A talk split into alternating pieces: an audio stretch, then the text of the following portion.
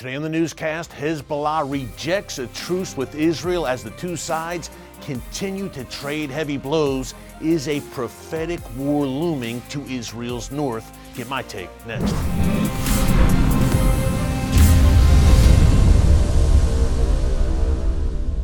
Hey folks, Erick Stakelbeck here. Welcome to the Watchman Newscast. Still fresh back from my trip to Israel last week and processing it all. One of the big takeaways for me was the situation in the north along the Lebanon border. Now, of course, I spent time in the south along the Gaza border. I heard the artillery fire, the gunfire, the explosions.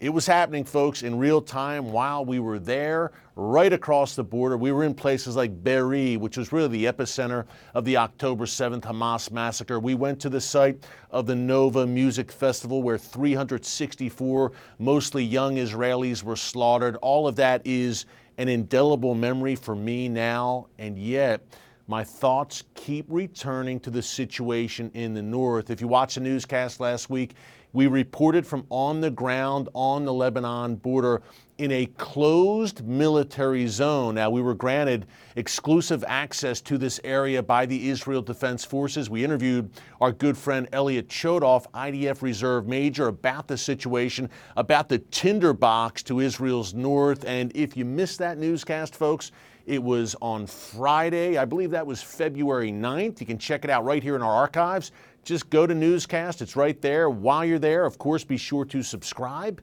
and click the notification bell so you get alerts every time a new video is posted and so that you can join us here every day as watchmen and women on the wall.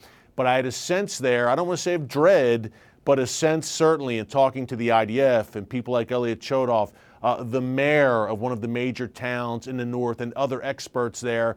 I had the sense that war is coming sooner rather than later. I'm not setting a timetable but I'm saying that I don't think Israel has three to five years or that long before it has to deal with this Hezbollah threat to the north. I say that for a few reasons.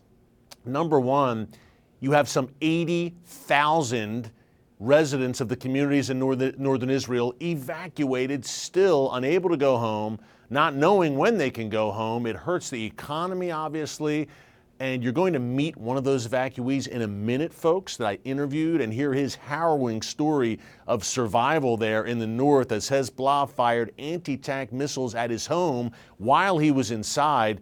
So, number one, the evacuees, you can't have a north. You can't have a northern Israel if no one lives there and if you're literally at Hezbollah's gunpoint across the border. That's number one. Uh, number two, Hezbollah continues on a daily basis to carry out strikes against Israel. Folks, if this was not a time of war in the south, Israel would have dealt with Hezbollah months ago. This would not have been permitted to go on, but Israel doesn't want to fight uh, on two fronts in a major way. Hey, that second front to the north is already open, but not in a massive way yet. But it will be, I believe, as Hezbollah continues to push the agenda today in Kiryat Shmona, for instance. Hezbollah rocket attack seriously injures a 47 year old Israeli woman and her 15 year old son. That was just today, folks, in Kiryat Shmona. Again, Hezbollah has fired over 2,000 projectiles into northern Israel since October 7th alone. Israel has responded and responded forcefully. So, you know, Israel, as you saw in the title of today's newscast, continues to strike Hezbollah with heavy, heavy blows. Today, two more Hezbollah operatives were killed in Israeli airstrikes. Israel not only airstrikes, but artillery fire into all of those Hezbollah strongholds in southern Lebanon. And again, this is right across the border. I mean, they're literally breathing down Israel's necks, but there are efforts now in the international community to change that status quo. And I'm sad to say, since 2006, it has been the status quo. Hezbollah has been perched on Israel's northern border despite the UN's uh, ineffectual, and that's being kind, presence on that border. The UN is supposed to prevent Hezbollah from setting up shop there, but it hasn't gone too well, needless to say. But France now has put forward a proposal for a truce that would see Hezbollah move back some six miles from the border with Israel. Number one, that ain't enough, six miles. At least you got to go to the Litani River, which is some 12 miles, perhaps more even, uh, from the border. Uh, and secondly, it's a moot point because Hezbollah has already said no. Sheikh Hassan Nasrallah has made clear that until Israel's war in Gaza against Hamas ends, that Hezbollah will continue its attacks against Israel.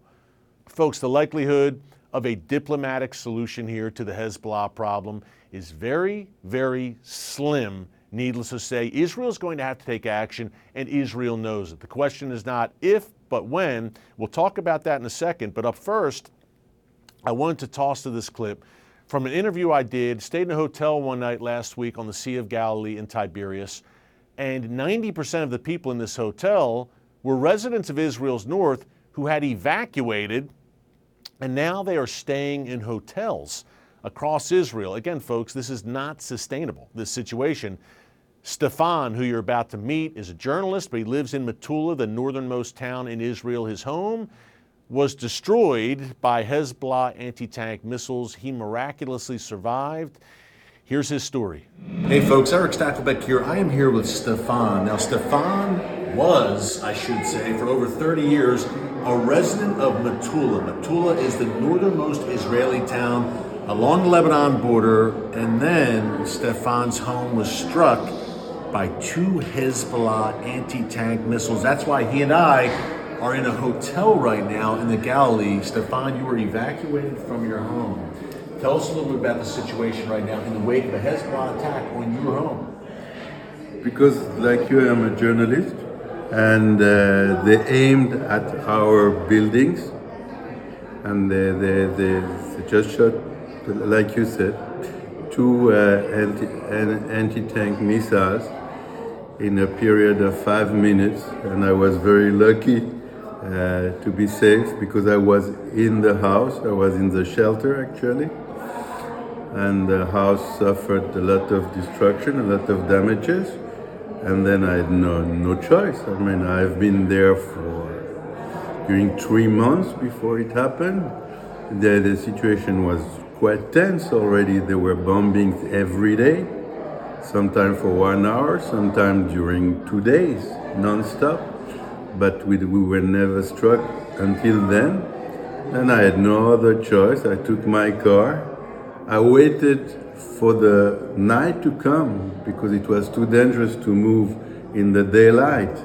They, they, they were 400 yards away.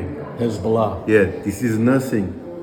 And um, so, so uh, when night came, I took the car, I took uh, a few boxes with me, and uh, I went here. I knew the people from Metula had been evacuated to this hotel here in Tiberias, and uh, I came here. They gave me a room, and since then I I'm staying here. You're, you're almost a refugee in your own land. I am. And you don't know if you can go back to Metula, when you'll go back, how long you'll be in this hotel because of this Hezbollah, continued Hezbollah onslaught and threat. Of course. Even today, uh, it was not a quiet day in Metula. They hit another three, four houses today, uh, empty houses, which was not the case of ours. Ours they decided on purpose, knowing we were journalists, to attack our place, which is not the case uh, today. They just attack empty houses. I think they, they, they hit uh, three or four today, and now that's every day, every day. So I have no idea when we can uh, go back. I'm in charge. I am the, the, the, the chief editor of the, of the agency. That means that we have 20 journalists in uh, working. We're, we're working from home and we have no idea whatever about when we can come back to our premises. Stefan, thank you so much. Folks, this is unsustainable. This cannot go on. Hezbollah must be stopped, and the residents of the North must be permitted to return to their homes. This has to end. Stefan, thank you so much. God bless you. We'll be praying for you. We've got a lot of people watching right now. You will be in everyone's prayers. You, everyone from Metula, everyone in Northern Israel. Thank you, Stefan. Thank you very much. God bless my friend. Folks, please keep Stefan and all these evacuated residents of the North in your prayers. Again, this situation cannot stand. They must return home. And also remember the residents of the South along the Gaza border also evacuated. They may return home in June. There's some rumblings about that. But the situation in the North, look, as long as Hezbollah is there on the border, they're not going home because rightly, they're very concerned about Hezbollah trying to duplicate or even better, in their view, in Hezbollah's view, October 7th and carry out that style massacre in the north. Something must be done as we close here. The prophetic implications number one, I believe Israel will strike Hezbollah forcefully. I don't know when. Uh, our friend Elliot Chodoff, I mentioned, again, you can check out our newscast last Friday, February 9th, here in the archives. He said perhaps after the, the winter time, this is the rainy season in Israel right now and in southern Lebanon, perhaps when the weather breaks. Is that March? Is that April?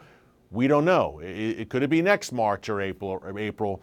Tough to say, but sooner rather than later, I would think. I'm not a timetable guy. I'm not that foolish, needless to say. But what I will say is Israel's got to deal with this. And it is getting to the point where Israel, northern Israel, can't function unless Hezbollah is soundly, I believe, defeated, not just pushed back.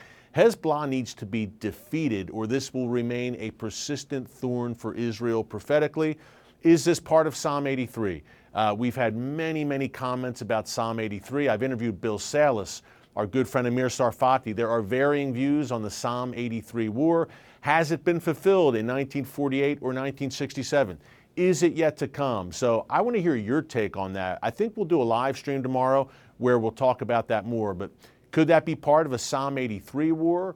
Uh, that's unclear to me. I'd like to hear your take on it. But what is clear to me is the big one looming Ezekiel's war, the war of Gog and Magog. I think you're seeing kind of the groundwork laying for that now when Israel is going toe to toe with Hamas and Hezbollah, these Iranian proxies Eventually, Russia and Iran and Turkey will unite and come against Israel, and it doesn't end too well for them, needless to say. But if you doubt me there, go and read Ezekiel 38 and 39 right now. We're going to unpack all this tomorrow live on the live stream here. I believe we will go at about 3 p.m. Eastern Time. We'll give you updates here on the channel.